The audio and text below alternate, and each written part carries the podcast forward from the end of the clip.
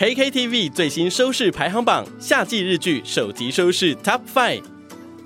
第五名，骑上独角兽。永野芽郁热血创业，与西岛秀俊与山野遥亮细说大人的青春物语。第四名，魔法翻新。波流与监工祥太郎化身超全能住宅改造王，施展翻新魔法。第三名，钢盔。挺田启太领军带来今夏最硬派的热血军教片。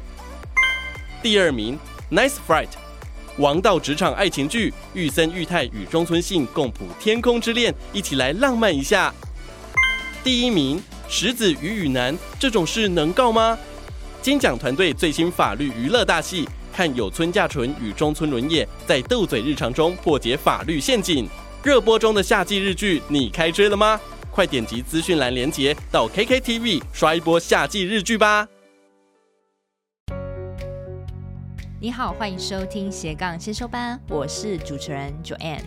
这个频道是帮助你发展斜杠事业前的先修班，我会协助你探索内心想做的事，让我们一起斜杠找到闪耀的自己吧。今天这集我邀请到我很喜欢的网红 Brandy 来接受我的访问。还记得在好几年前呢、我滑到她的 Instagram 吗？我发现她的调色啊、排版让我看了就是很赏心悦目。但是我喜欢的不光是她很耀眼的、很漂亮的美照。自从一阵子之后啊，我发现他在过去空服员的工作中尝试过非常多的斜杠工作，而且我也感觉出来她是位很努力的女生。因为我就是一个很喜欢很上进的人。那有一天我就鼓起勇气问他，是不是可以来我的节目来谈谈你做过的斜杠？那他居然也马上就答应了，所以这令我非常的期待跟开心。因为我觉得现在很多人也都想要在业余时间做一点不同的尝试，但不知道怎么开始。那我觉得啊，以 Brandy 他过去一步一脚印的所有尝试，一定能带给大家很多实质的建议跟鼓励。在这集，我们聊到了当初 Brandy 是如何从不知道要做什么，到找到开始尝试的第一步，再到教人做 Instagram 调色啊，或是代理荷兰品牌、百货公司进驻，到经营韩货网拍，其中也谈到了他如何谈上代理权，如何做网拍的行销。那在节目的最后，也有个小小感人的惊喜故事，想带给大家。自己觉得自己真的算是录得非常的过瘾跟开心。另外，我也想跟大家说，我的主力平台是 Facebook 社团，请大家搜寻斜杠先修班。那里面会有我们很多同学互动非常高的讨论，跟我固定分享的斜杠资讯，欢迎想斜杠的同学们加入。那话不多说，我们就赶紧来听 Brandy 的故事吧。嗨，是我，我很常在那个 IG 上面被大家说，就是我是魔性笑声。对，今天可能我们会听到很多的魔性笑声。但我觉得我会访问你，真的是一个、嗯、也是因缘际会这样，因为其实我我是你的粉丝很久了，然后我没有想到我有一天真的可以访问到 Brandy，而且是立马马上答应，欸、真的是我的那个 Podcast 处女秀，真的，所以很荣幸。那因为我的节目都是在讲斜杠嘛，对那我知道说，哎、欸，有时候就是 Brandy。你会分享说你以前做斜杠的一些经验呐、啊，然后你粉丝都会想要知道说你是怎么去做起来的，以及是你是怎么知道说自己有喜欢这样子的兴趣跟热情。不如就好好来，我们就好好来 说这一集。好的，对，然后希望可以、嗯、这一集可以带你给大家迷惘的人，可以给他们一些鼓励，这样子。好的，没问题。嗯、好，那我想知道，嗯、呃，Brandy，他你之前在飞行的时候啊，嗯、我知道你一直都没有闲下来过。对，我就是一个非常非常忙，然后很多人就问我说：“嗯、你有在睡觉吗？”对，对我刚刚也是想问这个，我刚刚想说，你昨天有睡好吗？有有，其实我真的我真的有睡觉，我真的是。每天晚上，我只要就是没有出去玩的时候，嗯、我每天晚上十点、十一点我就会睡觉了，然后睡到隔天早上九点，我真是睡很饱。OK，那所以身体都还健康吧？有，但是我跟你说，我、嗯、我个人觉得我是一个非常非常闲不下来的人，我甚至是只要我在洗澡的时候，我都会在脑海中一直想说，我有没有什么新的 idea 可以做。哇，这其实有一点算是一个自媒体工作者的病态嘛，应该算是一个病态，就是你无时无刻都在想说，我能给我粉丝什么，我要讲什么，我要安排什么样的活动，这样永远闲不下来。那我想回到你，就是最初最初，就是比如说你才刚开始考上空姐的时候啊，做过的第一个斜杠是什么？我一开始的时候只觉得说。嗯，可能你开始飞了几年之后，就觉得蛮适应飞行的生活了。那就觉得好像每天就是这样上班下班，然后有点无聊。然后可能可能你下班之后，你就是一直睡，因为你的身体已经开始慢慢会适应这样的生活。可是其实有时候飞了一个越洋航班回来，你适应那个时差之后，你会一直觉得很疲累，很想睡觉。可是你说实在，你的休假就是睡完，睡完你就要开始继续上班了。然后我就觉得我的每个月的就是班表上一张一张一张过去，然后就觉得很无聊。后来。我就想说，我到底可以学些什么东西？对啊，对啊，那时候是你是怎么开头？嗯、因为我我觉得，嗯，通常一定是因为你那时候有一个开头，所以导致说你现在才有一连串一堆事情 做。好，那我那时候就在呃网络上面找很多资料，我就觉得说我很喜欢美的事情，哦、就是因为我就觉得说女生就是爱漂亮嘛，对，对，爱漂亮。那我就想说，哎，既然我每个月我都会去给人家做指甲。然后我每个月也也都会去给人家接睫毛，那我是不是先可以先从这两个东西开始做？那因为做指甲跟接睫毛这两个东西，我觉得好像做指甲的创意来说，好像可以发挥的比较多，因为它就像是一个指甲，就像是一个小小的画布一样。对，你可以在指甲上面做很多很多的创意。对，然后再加上我之前非常的喜欢飞日本，然后我也很喜欢在看一些日本老师的美甲的作品，所以我那时候就毅然决然的，我就在上网就是去报名了那个美甲班，对美甲的那种。课程对我来说，我的班表比较没有办法配合，所以我就去找那种一对一的老师，从头到尾这样盯着我上课，然后我就这样子把这个课程学完之后，我就真的是从身边的朋友开始来练习。在我房间开始，我就从我旁边的朋友说：“我说你那时候也很有意志力，但是你那时候是有画画基础的人吗？”我哦，对，很多人问我说：“你会不会画画？”对啊，我不会怎么办？可以做吗？我跟你说，我真的不会画。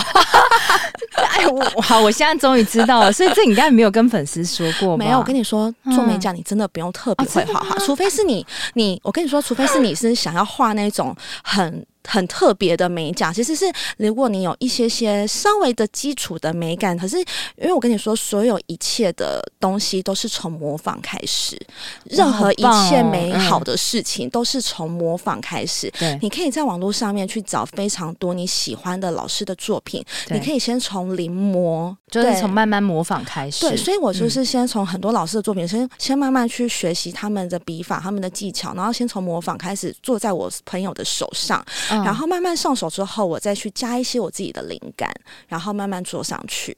你你这段过程中，你后你后来有没有学到什么？你觉得这是你热爱的事情吗？那时候，我我觉得做美甲带给我最多的热忱，应该是说从朋友开始之后，慢慢越来越多可能粉丝啊，因为我就有放我的作品在我的 IG 上嘛，对，然后越来越多粉丝也开始知道说我在做美甲，所以就很多的粉丝，然后很多的客人开始就来找我预约做美甲。然后我觉得带给我最多特别的点，是我认识了很多是除了我平常航空业之外，我可以认识的人。啊，所以就认识各行各业人，然后开始有一些交集，对，可能开始人脉也开始。慢慢的扩展了，你知道以前大家都会说，哎、嗯，你当空姐，你一定可以认识很多不同的人。对对对对，我，我们也是这样觉得。我们这个 仰慕你们的人，我觉得应该是生活很多才多姿的。哦，我跟你说，你 错了，有吗？你在飞机上忙完，你也不会想要去打扰客人休息。大家客人就是想要休息了嘛，你也不会想要再去多跟客人有过多的交流。对对对，所以就是我们可能就是就是回厨房啊，然后赶快忙着准备下一下一个服务的东西。所以。说实在的，一个这么短的航班之内，你要给跟客人说实在有个过多的交集，真的真的没有，除非是一个特别特别的机缘，对你才可能会交到好朋友。哦，所以其实美甲其实带给你是另外一种不同的生活视角，嗯、在飞机上其实就是一个工作吧，我觉得对。但是你在下班后，其实你可以再慢慢跟别人这样子慢慢做美甲过程，聊一聊，哎，他的生活，对，而且我可以知道很多是。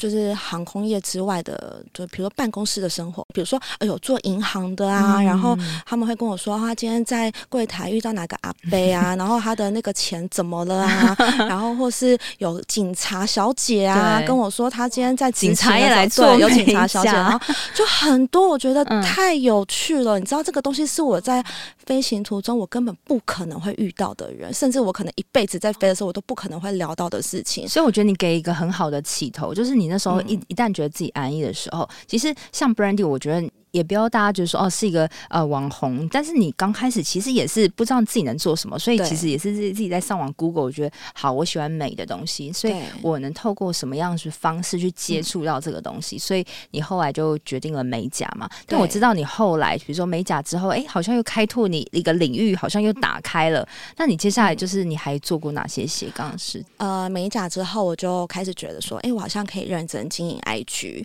然后 IG 之后我就比如说我有在 IG 上面。教大家一些调色排版的课程，然后我后来也有在经营韩国的代购，对，然后从韩国的代购之后呢，我就开始经营不同的海外的代理的品牌，对对，当然像不同的经销的品牌其实都有，就是我做了非常非常多的事情，那其实都是我一直都会跟不同的就是学弟妹讲说，嗯、你其实尤其是现在最近疫情，对，我觉得疫情是一件就是很大的一个坎。没错，没错，也冲击，深深的冲击到航空业。对，就是都会跟学弟妹讲说，就是只要你们没事的时候，你们就是。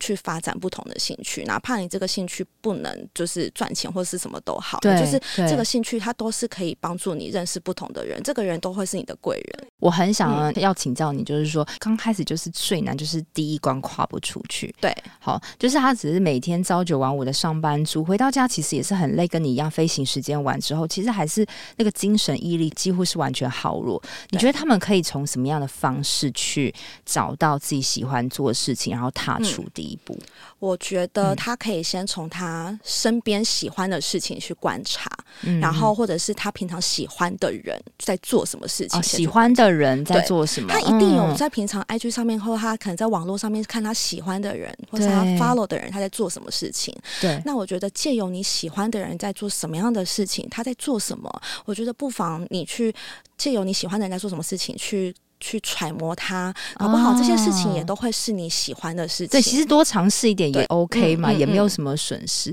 因为我也是因为就是你的 IG 排版很漂亮而开始追踪你，然后后来我就发现，因为其实现在 IG 排版很漂亮的真的很多很多很多，对。但是你现在我觉得你已经呃又跟以前不太一样了，对，因为像以前你会哇很漂亮，就是比如说这这一次是粉红色风格调色，以前很流行调色九宫格十二宫。对你，你那时候是怎么样去学这个东西？嗯、就是你是很有兴趣的吗？嗯、对，因为因为其实现在还是有，但是但是其实大概在一两年前，我们就是 IG 部落客们非常的流行，就是九宫格、十六、十二宫格、十六宫格的那种排版。那时候是其实是从国外的欧美部落客们开始的，哦、okay, okay 他们会流行不同的色调。嗯、那所谓的色调就是说，OK，这这一个版面，你滑到这一个版面是，比如说粉红色的。对那你就要去找不同粉红色的照片来拍，甚至是你要透过一些手机的调色软体，啊、然后去把你的照片呈现成这样的一个。你那时候就觉得这样很很喜欢，你很对，因为我会觉得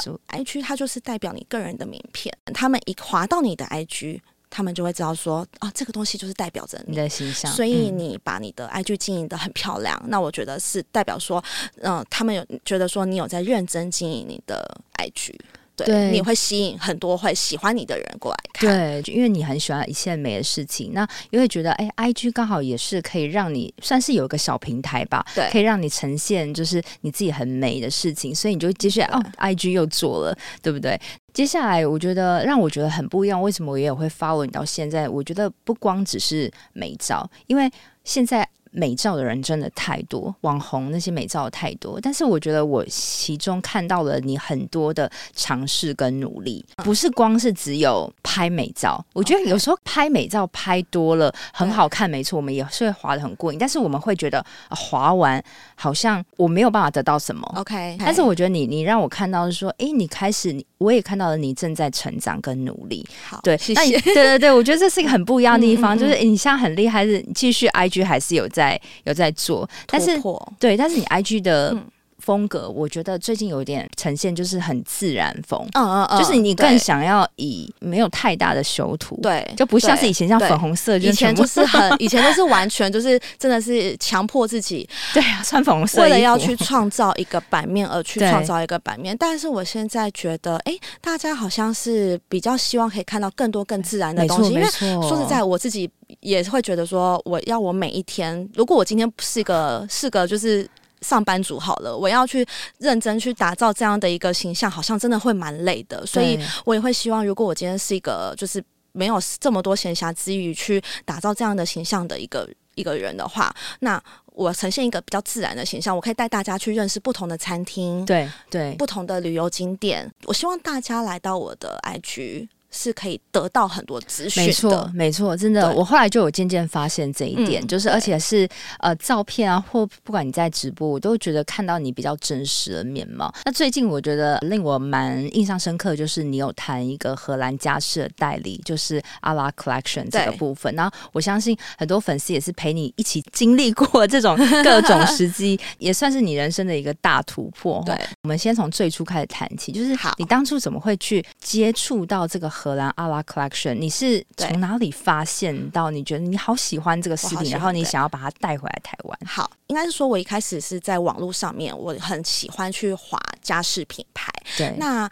最一开始的初衷是我真的太喜欢拍照了，对，所以你知道拍照的人，他们就会很 很多给需要对准备很多很多给戏，有。甚至我在最开始的头几年，我还有就是准备给戏，准备到去出租给戏给那些粉丝，就是、对，因为因为因为我之前很喜欢摆一些野餐的一些摆拍，有我有我有我知道我知道。你你好夸张，而且那时候你当你的朋友应该很有压力，我，我真的是每一次每一次出去摆。野餐的摆拍，我都是拉两卡大行李箱的，然后里面就是满满的野餐的东西。然后我们就是我们都会写一份那种像企划书的，比如说我们今天要去哪一个景哪一个景点，然后我们会先场勘好哪一个景点哪一个视角，然后我们要准备哪一个色系的东西，然后甚至我们要去定做桌板、定做布景，然后哪一个地毯，然后哪一些抱枕、哪一些色系，然后上面哪一些食物，就是这一些所有的细节。我跟你说一句话说的非常非常的好，就是魔鬼藏在细节中。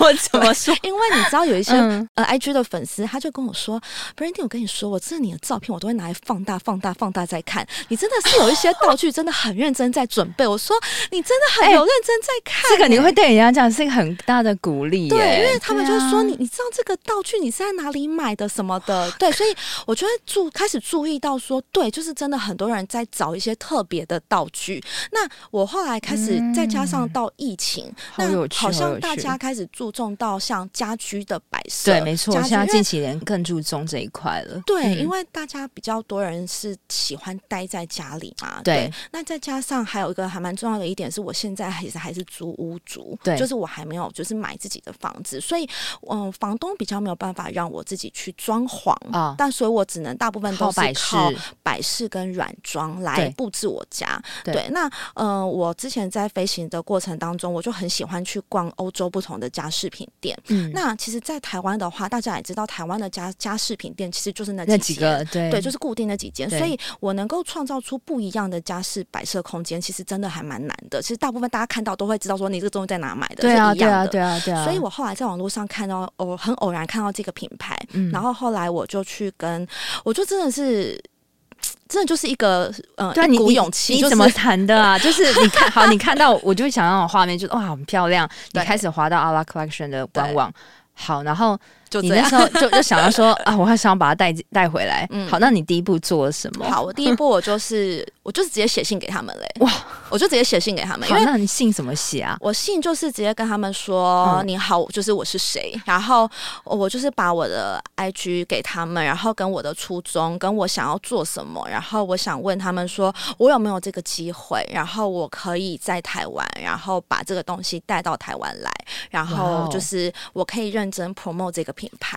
刚开始我一定会先自我介绍我是谁嘛，然后再加上我其实自己有我自己的官网，我一定要让他们知道说我是有在做贩售的经验的，对对对对，因为在当然在接 ALA Collection 之前，我是有在做呃自己的韩货品牌，所以希望他们知道说我做自己的服饰的东西的背景相关经验，所以他们就会知道说，哦，我不是只是一一个就是素人的网红，然后我没有任何的贩售经验。你是认真想要带领他？我是认真的想要把家居品结合服饰或是一些东西结合起来。那他们那个时候先看到我的 mail 之后，然后他们可能先去看一下我的 IG 的一些照片啦，就算他们看不懂中文，但是其实我觉得照片这些东西，因为你你营造出的形象，以前的垫底就让你他们可以看到说，哇，你其实是很用心在经营，而且刚好你的呈现的感觉，其实跟这个品牌的调性其实有一点像，哦、对对不对，对？因为他们可能会看到我之前摆拍的照片，对对对，认真摆拍的，这个人有在认真哦。对，哇，这些 其实都是累积耶。我跟你说，就是真的，处处都是累积起来，都是累积。然后他们那时候就回我，就说，哦。Brandy，就是我们很开心接到你的来信，然后我们有注意到你的官网，然后你们就是你有在做服装的贩售啊，然后我觉得你的形象非常的符合我们想要的。对，他然后。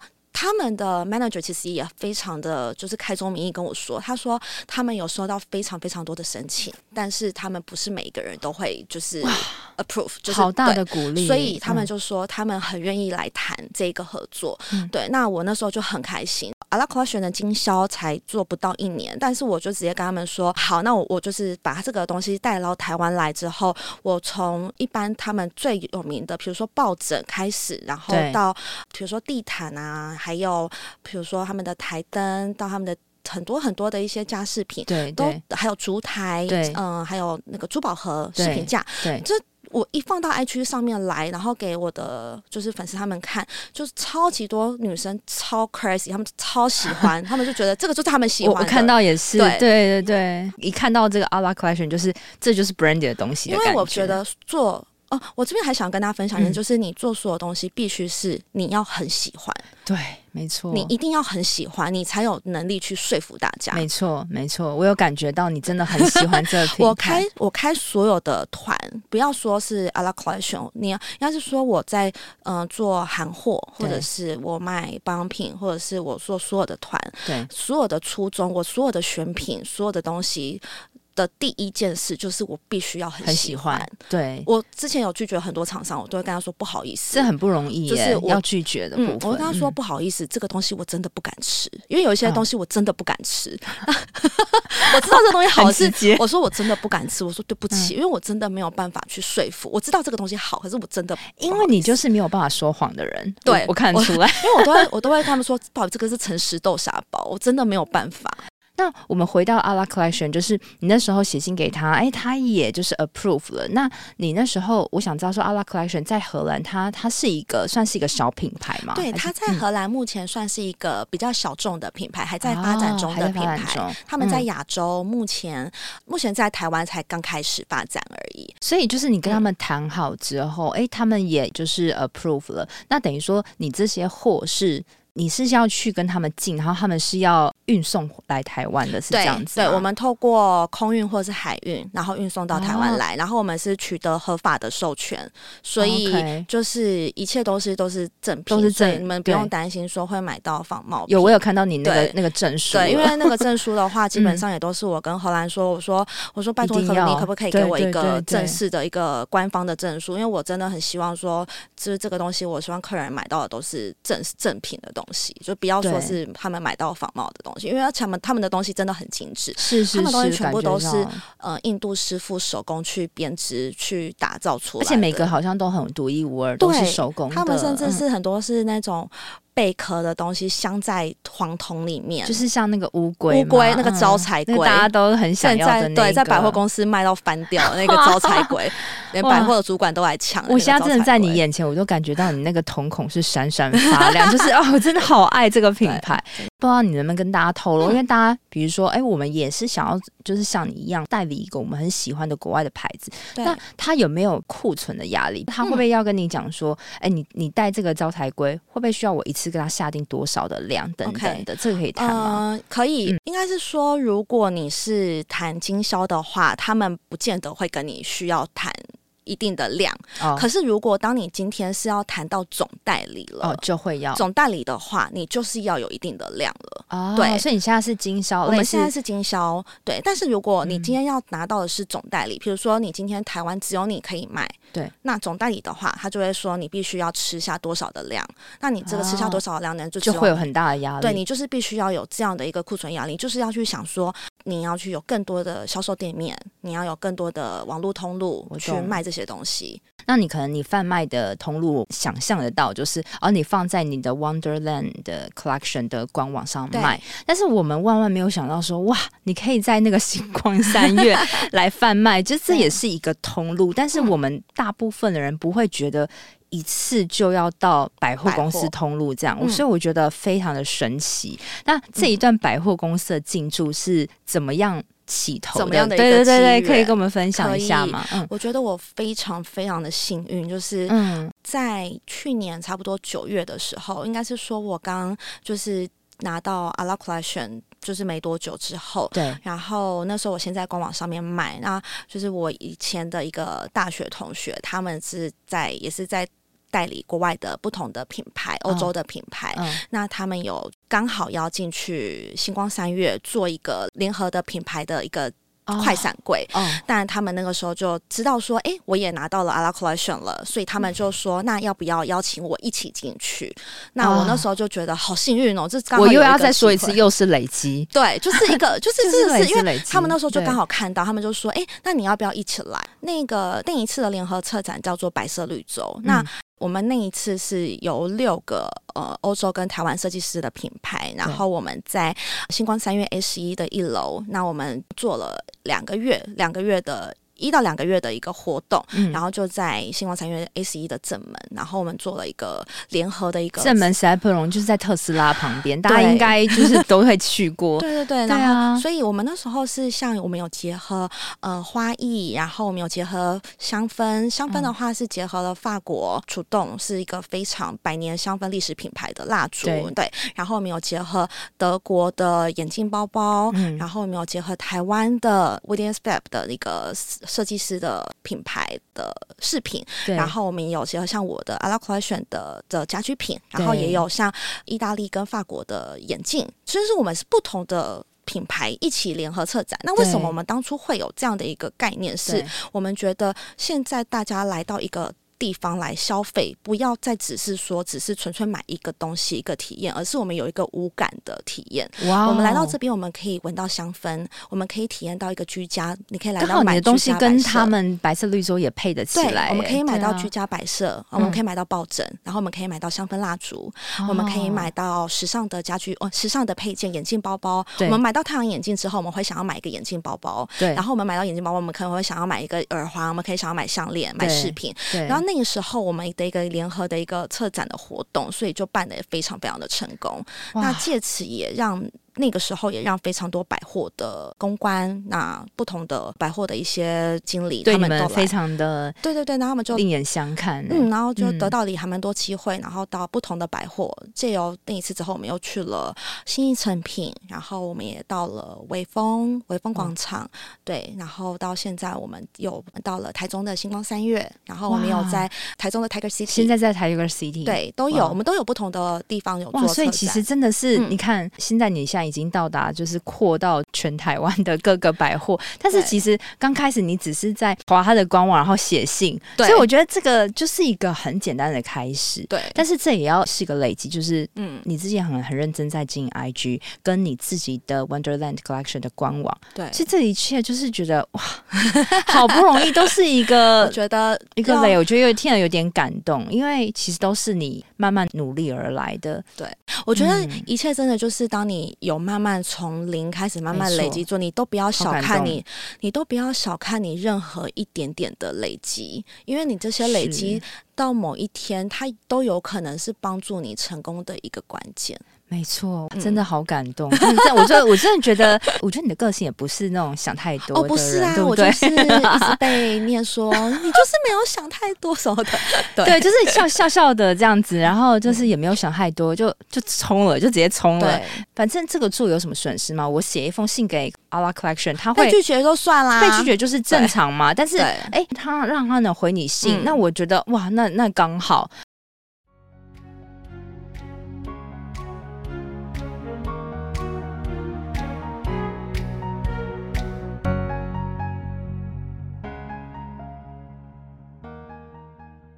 那我们再回到那个百货公司进驻的这个部分啊，好啊，就是进驻一个百货公司，它需要具备什么样的条件呢？OK，嗯，具备的条件就是你要有雄厚的资金。没有，我要先，我要先出一笔钱，是不是？没有，没有，就是应该是说、嗯、百货的话，他们一定会先跟你谈一个包地，一个金额，一个金额，应该是说你要先看你。你的驻点的地方，那百货的话，他们有分像快闪柜跟正柜。正柜的话，就是说你就是这个永久驻立在对，永永永永永久永久在那边。那还有另外一种的话，就是像我们，我们的话就是快闪柜，我们可能就是签一个月、两个月。他说一个月你的营业额至少要到多少？要到多少？对，那没有到怎么办？没有到的话，你可能就要把自己补齐。要补齐到那个，所以我们那个时候，我们这六个品牌的主理人，我们其实每个品牌主理人，我们压力都蛮大的，因为毕竟你也知道那个地方，嗯嗯哼，就是特斯拉的旁边，那所以特斯拉能住那么久，哦，我知道他不容易了。所以，所以我们其实每个品牌主理人，我们那时候压力都很大。然后我们当然，我们那时候每一天呢，每一天都是在看那个报表。对，我们其实每一天晚上，我们都在看大家的营业额有没有。达到那个金额，所以我们就算有请工读生站在那边销售，我们还是每一天你都来，我都去。大家都可能以为我们自己都是工读生，但没有，其实我们都是每一个品牌的老板，但是我们还是站在那里。我就是从早，可能我们没有办法从早站到晚啦，但是我可能在中午我就站站到晚上，或者是我可能有事情早上进工作室去处理出货，我中午我就进去，然后到晚上，或是我下午进去玩到晚上。但我想知道说你到底是怎么样去 promote 它，因为我们大家都很常逛百货公司，嗯、你应该遇过很多的路人，很多、呃、对很多人要看一看，OK 好走，已经大部分人是这样，可能十个走走过的路人，也许有一两个他是有兴趣的，嗯、对对。那你那时候是怎么观察到说，哎，那一两个走过去，他其实是有点兴趣，对。那你怎么去留住他？你怎么去？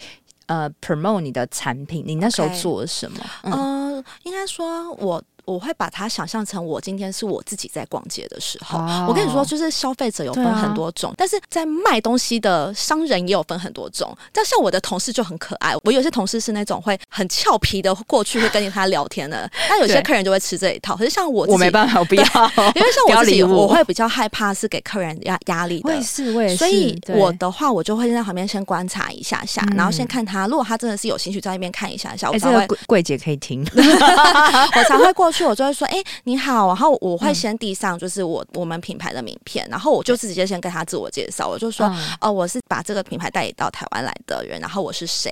对，那为什么我会把这个品牌代理到台湾来？我会先跟他介绍，然后比如说，哦，我们这个抱枕真的是印呃荷兰设计，然后印度师傅手工编织制作的，那它的价值会在哪里？它的工法、它的技艺是在哪里？然后它贵是贵在什么地方？它跟台湾的的抱枕会有什么样的差别？那我会先询问说，你们家的。沙发是什么颜色？我可以怎么样帮你搭配？哦、你顺便帮他去搭配。对对对对对，哇！我会是，我然后他就会跟我说啊，比如说他们家的沙发是米白色。之前去上班的时候，我手机就是背在身上，对，或者是我会带 iPad，然后我手机跟 iPad 里面都会存非常多照片，就是是给他带一个意境，然后涂在家对加上。你要讲个故事给他哇！你不能只是卖东西，你要讲个故事，你要把一个氛围带给他。但是很不容易耶，你怎么会去想到说你要把这个故事跟大家讲？我觉得这可能是需要练习的，而且更何。况是说，你可能看到你阿拉 collection 的一个抱枕，可能我我们一般人看到，比如说这个抱枕，我们就我们形容不出来，对，会不会就是？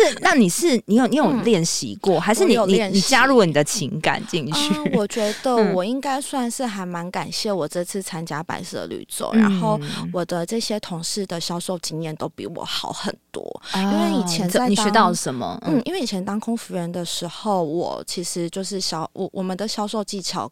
跟服务技巧来说，应该是服务技巧会着重于销售技巧。对，当然，当然。对，所以销售技巧真的没有到这么的厉害。对，我顶多在飞机上，我就是跟那些阿姨们，就是阿姨问我，阿姨问我那个保养品好不好用，我会跟她分享说啊，对啦，这个这个保养品蛮好用，蛮保湿的。但是它也不是你的品牌啊。对对，我会跟她分享说这个哪个好用，哪个好用。可是我不会认真的就是去就是这么 这么去跟她讲这个东西，像柜姐一样介绍这样。对对对，那你怎么会会这样？但是那个。呃呃，在白色绿洲的时候，就是他们就会跟我分享说，比如说这个东西你要营造出一个情境，比如说抱枕，那今天你要跟他说，你今天这抱枕，你回到家，你可能今天呃下班很累了，然后你回到家，你坐在沙发上面，你摸到它这个触、啊、这个触感，有没有感觉？很温暖、很舒服。嗯、然后你回到家，你这个烛台上面你点了蜡烛，然后你会有一个很舒服、很放松的氛围。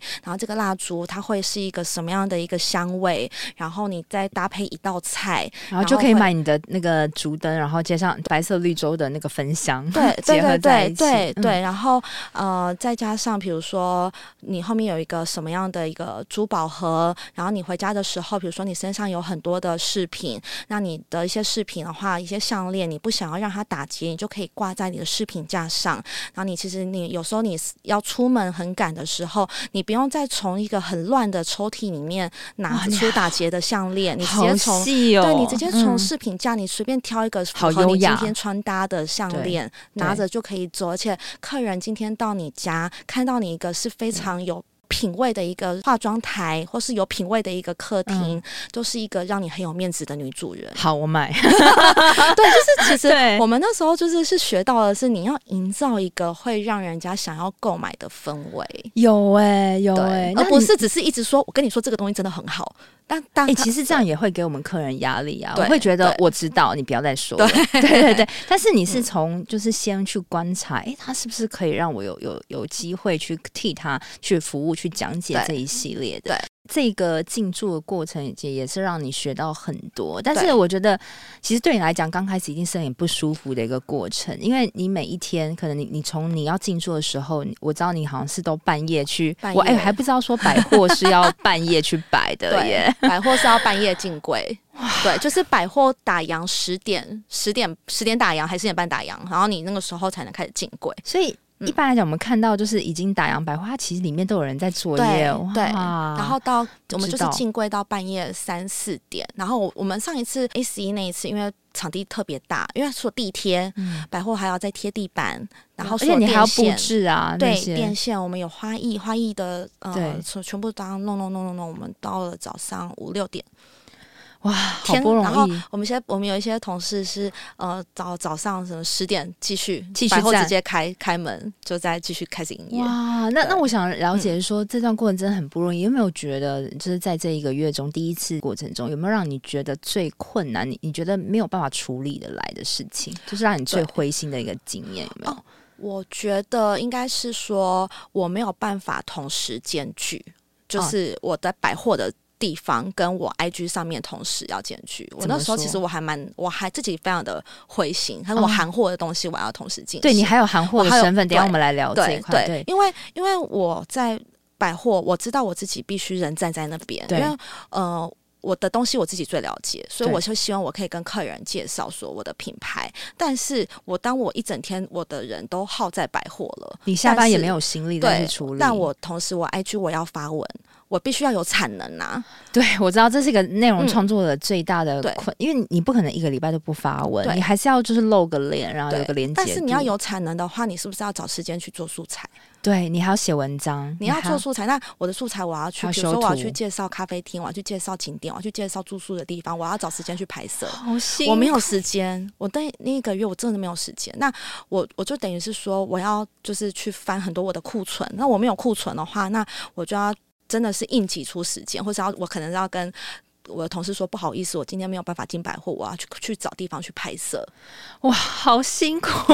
然后同时间我要只能我这一我下一档的韩货我要开始选货了，我就要跟我同事说哦、呃，或者是我下班时间到晚上百货下班之后。我到晚上，我开始回家，我要开始一直选货、挑货、挑韩货的货，因为我不挑的话，韩货就没有办法上架了。对，就是我两，因为我韩货还有很多事情要。对，我韩货如果我韩货如果没有去选货的话，那韩货的客人百货百货终究会快闪会结束。对，但是你会卡在那里。对啊，那韩货韩货终终究要继续做下去的吧？对啊，那韩货如果没有去选货的话，那你每一档客人，如果你这档不做的话，那可能客人就会流失掉。所以我会觉得那一段时间好阵痛，但是你。你你也熬过来了，就不知不觉就这样，嗯、靠着你这个乐观的那个态度，就这样莫名其妙就过来了。那时候其实很感谢，就是大家就是互相体谅、互相帮忙。那那时候其实自己心态就是还是要稍微调整。那我。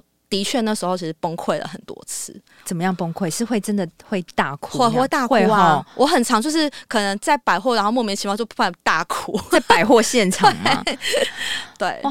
或是可能下班之后就大哭，我就可能就喝一杯之后就突然大哭，说我真的是因为那些压力，对，或是客人可能会说你什么时候才要出货？然后，但是我真的、哦、对，但我真的，哦、但是我真的真的，我们会很努力的赶出货给大家，嗯、但是因为就是。真的，你同时间有太多事情要，因为你已经扛了这件事情，嗯，你有太多事情要尬过来。可是当然，你呈现出来必须是光鲜亮丽的一面给大家。大家不知道你背后必须要有一些库存的压力、金流的压力、物流的压力。是。这些东西是大家不知道，而且我觉得最令我佩服是，几乎基本上都是你一个人在做艺人公司。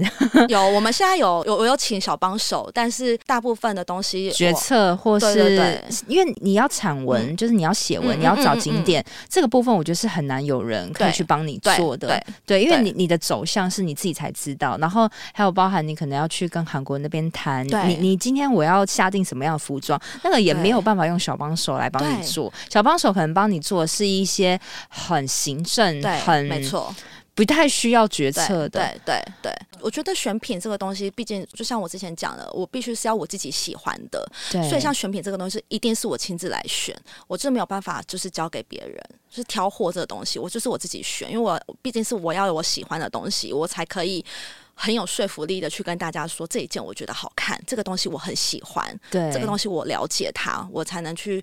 说服大家，推销给大家。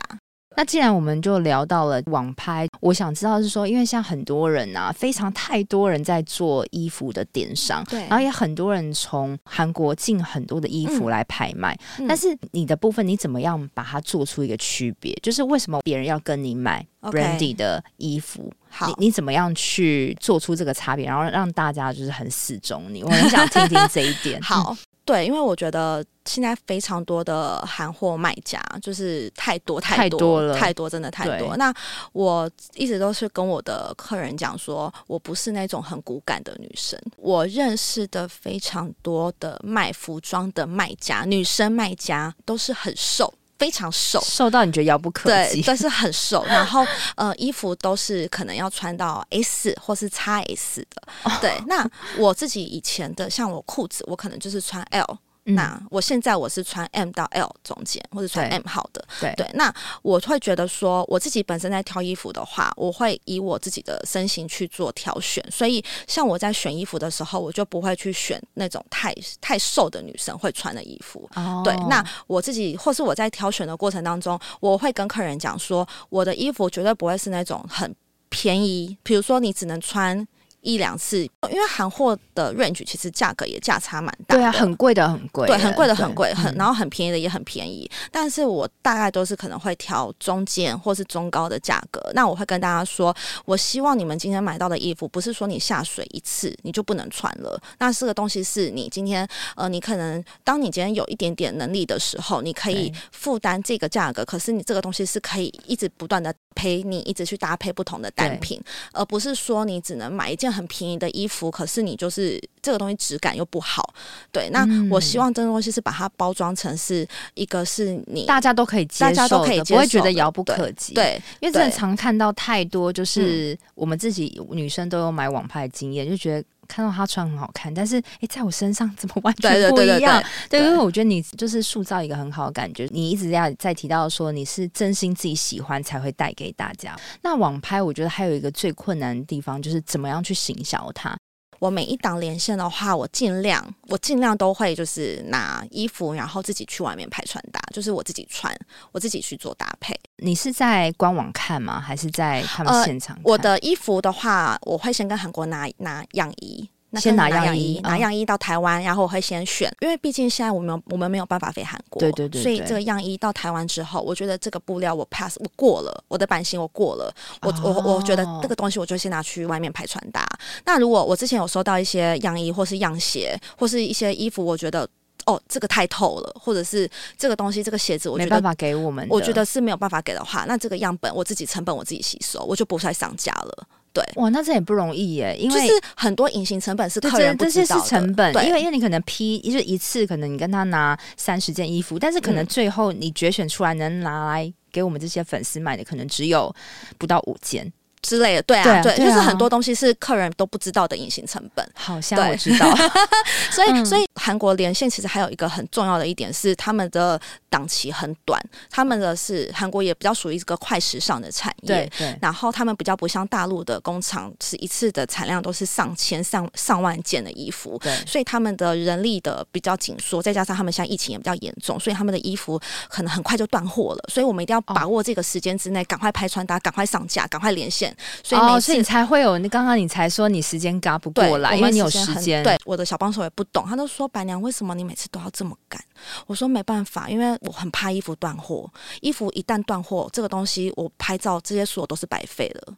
对，okay. 所以我这个东西我样本拿到，我 check OK，赶快我们赶快去拍照，拍照赶快上架，连线赶快上，对，然后让大家赶快追加，我就赶快跟韩国下单。但是怎么你去怎么去 promote 它？就是我知道说你有固定开直播之外，对对对，然后你还有有没有做一些什么样的方式？呃，我我会自己先传嘛，然后或者是我会在自己的赖社群上面，然后我会就是请小帮手帮我穿，然后我在赖社群上面我会跟大家分享我的试穿心得，然后我也会。会找不同的身形的朋友来穿。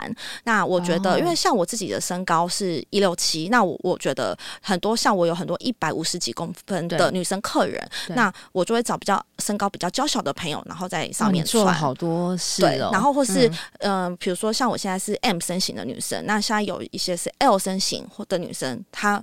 就会需要这样的穿搭，嗯嗯嗯，那我就会请 L 身形的女生来帮我试穿。那尤其像裤子，也现在又没有办法来试穿，对，所以像裤子的话，我就请 L 身形或是叫 XL 身形的女生来帮我试穿。其实你你做的东西做的很细，因为你想让大家都知道他们穿起来是怎么样。对对对对对对对，因为我觉得大家会需要是一个很真实的，嗯、没错，你不要。大家买回去，然后结果不能穿，很 sad。没错，没错，哇，真的很 棒。啊、所以我觉得，如果今天在听这个 podcast 的，就 Brandy 的粉丝，真的你可以了解到，就是你一心一意都是为了为了他们着想，就是你很很能贴近明星吧，贴近明星。那我想知道说，就是很多人也是说，哎、欸，他们也想从网拍做起，但是可能他没有像你像 IG 有那么多的粉丝，OK，他们可以怎么样去行销他们的衣服？我觉得可以多。多先拍照，然后自己拍照。对、嗯，我觉得，我觉得其实行销衣服的话，他们除了先拍照之外，那我觉得现在有很多的平台，比如说像虾虾虾皮、虾皮对虾皮一些平台，因为像我们自己的官网上面，其实说实在，现在的官网费价格其实真的不便宜。对对，那可能大家开一个官网嘛，现在开个官网其实。真的很贵，嗯，对。那我觉得，当如果你今天只是一个小卖家，你想要行销自己的衣服的话，你可以先从嗯虾皮开始，比较有流量的平台开始，对对对对，开始卖，嗯。那我觉得你慢慢开始累积，或者你先从自己的 IG，你先可以开始慢慢下广告，嗯。那广告的话，你可以去上一些如何下广告投放的课程，因为现在网现在网络上很多怎么教你去投放广告的课程。那因为这个就是比较专业的领域了，我觉得你们可以去上网 Google 看看哪一些是教你这样怎么样去做广告投放的东西，那我觉得主要是你要先定位出来你自己的。衣服是适合什么样的年龄层，跟什么样的风格，还有你自己是喜欢什么样的？你不要说你今天穿的是小姐姐风，然后你明天突然换成一个黑白 OL 风，你的选品其实都都有个调性，就是一个 Brandy 风。对，对，因为我我我还蛮我还蛮确实了解我的风格不是那种太帅气的风格，因为我自己也驾驭不太起来那种太帅气的风格，所以我的风格就大概是这个样子。那有些人他的风格如果太落差太大的话，他的客人可能会有一点点抓不太到他的是什么我怎么样，就是要维持一一致的调性。对对对对对对对。OK OK，对，但是我觉得这也要很恭喜，嗯、因为你不是刚刚登记了吗？谢谢大家。对，我觉得这个部分其实我本来是没有想要今天聊，我想说今天不是就是一个女事业女强人的 的方的，对对对对。但是我觉得还是我们很很多听众还是想要知道说，嗯、你们那时候决定要结婚的时候是你们。嗯，应该有有有一些讨论或者什么，他才敢求婚吧，而不是突如其来的。哦、呃，算是一直都有在规划、嗯，一直都是两个人算是还蛮有共识的对。对，只是不知道什么时候会求婚。嗯、对，但算是一直都还蛮有共识，是会往这一步前进的。那他那天在那个宜兰求婚那一次，就是你知道，其实你知道吗？哦，我跟你说，我真的完全不知道，因为我我觉得。因为我觉得，哎、欸，怎么可能？你真的玩？你真的是、啊、我跟你说，我真的，因为因为你知道，我太开心了。因为饭店是我几个月前我就自己订，因为你自己订，你不会想说那天你会被求婚，因为是你自己掌控在自己手里。对，因为饭店是我订的，但是我没有订到那个最大的那个房间，嗯、但因为那个房间是没有开放的，所以我那时候想说，哎，反正被订走了没关系。然后我只想去住我想住的饭店，然后我就跟他说，哎，你生日那一天我可以去住我想住的饭店嘛？然后他就说，哦，好啊。然后他就说，他他只觉得说，反正我生日你也当自己生日在过，我就说，对对对。然后我也被这样说过。然后反正反正我们就去住的那一那一个饭店，然后去到那边之后，工作人员他就知道有寿星，因为我有在备注栏写说今天有寿星，对对对，所以一切都是就是很合理呀，对对对，就是他生日，就是他生日啊，所以那个笨了那个工作人员就有问说，哎，那个今天有寿星呢，那你们有没有想要升等？对。哦。你们我们有生，哦、我们有另外一个房间，所以你会觉得合理，很合理呀、啊，就是一切都很合理呀、啊。这一晚房价不便宜，但是他还能让你生的，你你完全没有想，我真的完全是一个好命人呐、啊。我就说哈，真假的，真的可以升等。然后他就说对，然后我就说真假的，然后我就带着那个炙热的眼神，然后看着雨，我就说天哪，我也太幸运了吧。他已经心里在那边想说，哈哈，对，真是这个女的实在是太天真，然后就。就这样子、嗯，对啊，我知道你好像只有放过几张的照片哦，让我们就是用声音形容一下怎么样？因，因为其实那天到。呃，那天是下午，其实到 check in 进房之后，都完全不知道这件事情，因为我就一直沉浸在我被 upgrade 的喜悦，然后就想说，然后我就一直拍照，然后我就是像个白痴一样，我还说 啊，好开心哦，我怎么这么幸运呢、啊？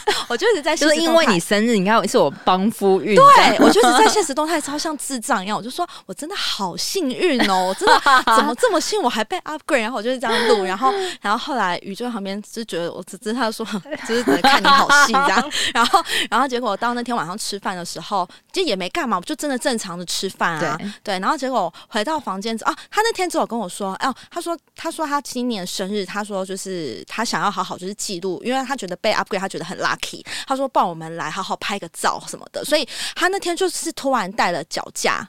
带脚架，还带了不同的脚架。那你怎么没有意会到？因为我跟你说，我们就是平常很爱拍照的人，因为你们本来就是有会做这件事。因为我平常就是出门都是会带不同的脚架 拍照录影，所以我觉得这件事情发生在我生命中是很正常的事情。对，只是他那天多带了一两个脚架，我就觉得说，哦，好难得哦，你好，就是突然都是我要催你带脚架，你竟然主动在带脚架，嗯、那代表说你好像也蛮蛮蛮蛮认喜欢，对，蛮喜欢这里的。那我一直沉浸在我被 upgrade 的喜悦，我就觉得哇。好棒哦！我等下去泡温泉了。然后之后晚上进饭进房间之后，然后他就开始说：“好，那那来，我们要切蛋糕了。对”对，然后切蛋糕，然后我就说：“好啊，切蛋糕太好了。”然后我们来唱生日快乐歌吧。然后他就说：“好，我们来唱生日快乐歌。”然后就在就在我要呃唱唱生日快乐歌之前，他就说：“哎，那等一下，那我想要先许个愿，这样子。”哦，对。然后他就开始，他就开始。就是讲他的那个要求婚的话，然后我就说什么啦？然后他有有有稿子吗？他说拿手机啊，他拿手机，他说：“哎、欸，等下我想要先讲一下，就是我想要。”但这一段大家都还不知道哈，这一段大家不知道，因为我们没有剪出任何的影片。对，这一段就留给你们自己那个去回味好了。哦，没关系啊，真的可以讲吗？这可以讲啊，这可以讲。他讲什么？没有啊，他就他大概讲了两三分钟，是我从头哭到尾。哇！因为被求婚是哭，我一直以为被求婚会哭是。就是只是一个开心，但是是，对，我觉得是不是一种，就是你们走过来的点点滴滴的那种。他就跟我讲一个让我觉得最感人的一件事是，他说：“谢谢我在他人生什么都没有的时候，就是还一路陪着他。”对，因为真的是从记得辣，对，记得辣从零。到现在，他讲这一句就是，啊、就是真的是你也知道，就是一个品牌要从零，然后慢慢开始成长，然后不容易。记得拉一开始真的是我就是陪他，然后比如说我们一起去找不同的通路曝光，哦、然后比如说从我。我的 IG 开始，然后或者我帮他找我身边的 KOL 帮忙曝光，然后到现在，有我知道这一这一段，对，所以其实就是就是他就说哦，很感谢，就是在就是一开始他都在否定自己的时候，就是我没有否定他，对啊，对，所以所以就是他就说他他就是觉得说就是他很感谢我这样子，所以那时候我就哦，我就是一直哭一直哭，对，有有这样，我现在也有点有点感动，因为我觉得 这是你你真的是。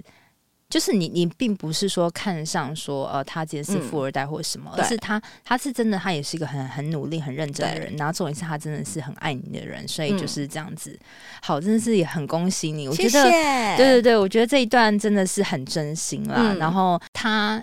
会这样子碎念你，也是因为他在乎你，好不好？好好好好，我 耳朵要长茧了，耳朵长茧。对，如果他今天不碎念你，嗯、可能就我可能还会觉得不习惯。他说你来念一下好了。好，那我们大概到了这个节目的尾声，嗯、我觉得真的今天听到好多，好就是刚开始你也是一个不知道自己能做什么，然后你从上网搜寻，然后发现自己其实喜欢美感的东西，然后呃做美甲，然后开始到代理荷兰的品牌啊，然后到现在有自己的 Wonderland 的一个。品牌，然后还有在做团购，对、嗯、我觉得这个这一个过程其实都是我们刚刚一直提到，都是累积很不容易的。嗯、那你有没有就是最后想要再请你就是勉励一下，因为我们听众都是想要斜杠啊，但是不知道怎么跨出的人，对可不可以有几句鼓励他们的话，一个过来人的 经验，于是好他们现在正在迷惘中。嗯，嗯，好，就是我觉得就是大家永远都不要害怕。对你们都不要会觉得说自己永远都做不到，因为你当你永远都没有跨出那一步的话，你就会知道自己不可能做的做不做得到了。对对，对，我觉得这个好多来宾都是这样讲这句，嗯、因为我觉得也是真的，因为有时候跨出其实它是一瞬间的事情。嗯，对，就是我写个信给阿拉 collection，就是一瞬间的事情，发出去。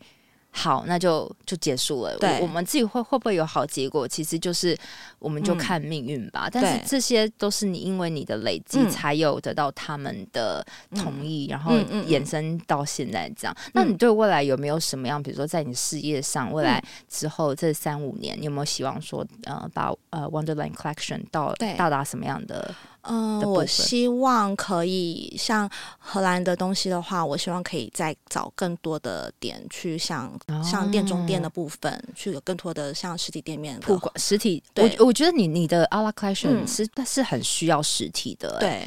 比如说，你像那个乌龟的那种，它很光泽、很漂亮的纹路，需要看到的。对，是，对对对。所以我觉得，哎，如果有时候你你今天正在听我们节目的听众，也许你有这样的人脉，也可以介绍给你。好好，拜托了，谢谢各位干爹。OK，好，谢谢谢谢 Brandy 接受我的访问，谢谢你们，拜拜，拜拜。Hi Brandy，想起那天我看到你的时候，我惊艳了一下，因为不论是你外表的容光焕发，还有你的一言一行，都让我觉得啊，比过去我在小小手机荧幕上看到的你更加分。跟你聊天完全不需要事先暖场，你总是可以很投入的马上跟我掏心掏肺分享你所做的一切事情。我很庆幸我看人的眼光准没错。你总是不断开发各种兴趣，然后真心付出所有，专心做着每一件大小事，所以才能让你在每段经历中不断的累积，到今天有所成就。真的非常为你开心。最后也看到了你有好的归属，真的是太感动了。谢谢你带来这么棒的完整分享。如果现在收听节目的你也想要踏出第一步，我很建议你，就像 Brandy 说的。多去尝试，看你喜欢的人都在做什么，先从模仿开始。那我也非常建议你可以从我的节目第一集开始听，配合我做的练习表跟一对一的斜杠咨询，说不定能带给你一些帮助哦。我都会固定在每周二早上上架我的节目，希望收听的你都可以找到让自己闪闪发光的热情事业。另外，我有个 Facebook 私密社团，叫做斜杠先修班。里面会有学员的交流跟斜杠资讯的分享，欢迎你加入。你现在在通勤的路上吗？不管你正在做什么，我都很感谢你花时间收听我的节目，而且听到了最尾声。希望我的节目对你人生启发有帮助。如果你喜欢这集，很希望你拨空帮我到 Apple Podcast 留言评分，这对我来说是最大的创作动力。非常感谢你，我们下周见喽。